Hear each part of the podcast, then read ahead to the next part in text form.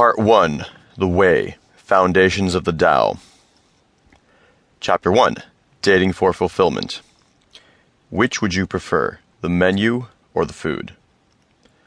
Imagine that you're hungry right now at a diner, and they offer you just the menu but no food. Would you settle for that? Or would you demand actual food? That may seem like a silly question, but in real life, people sometimes operate as if they aren't sure about the answer.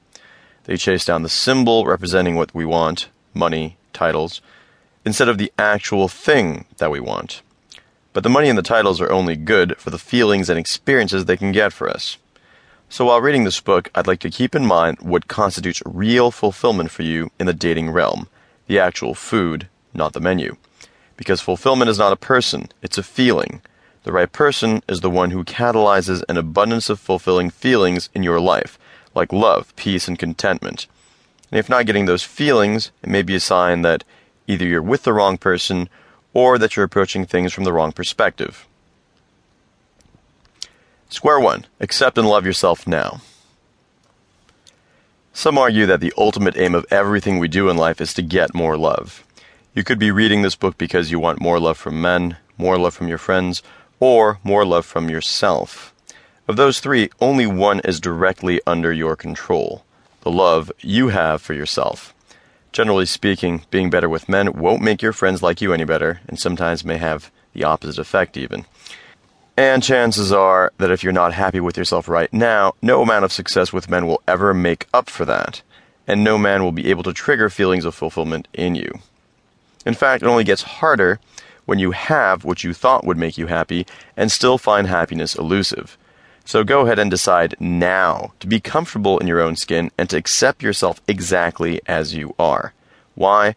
Besides being a good starting point, there is no time when it's not right now. Now is the only time. And true fulfillment can only come from sharing your joy, contentment, and self sufficiency with the rest of the world in the present moment. Decide it, claim it, be it. If you look to others for fulfillment, you will never truly be fulfilled.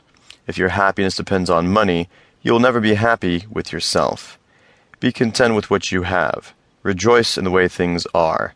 When you realize there is nothing lacking, the whole world belongs to you. Lao Tzu, Tao Te Ching, chapter 44. So if you're perfectly okay right where you are, why would you need this book? Great question. It reminds me of an old Buddhist saying, We are perfect as we are, and we could all use a little work. Here's one way to think about it seeking out resources for self improvement simply means that you are on a journey of growth. And in order to reach your goals in dating or anything else in life, it's important to believe that at every point along this journey of growth, you are complete. A sequoia seedling is always a sequoia at every point along its path to becoming a towering tree.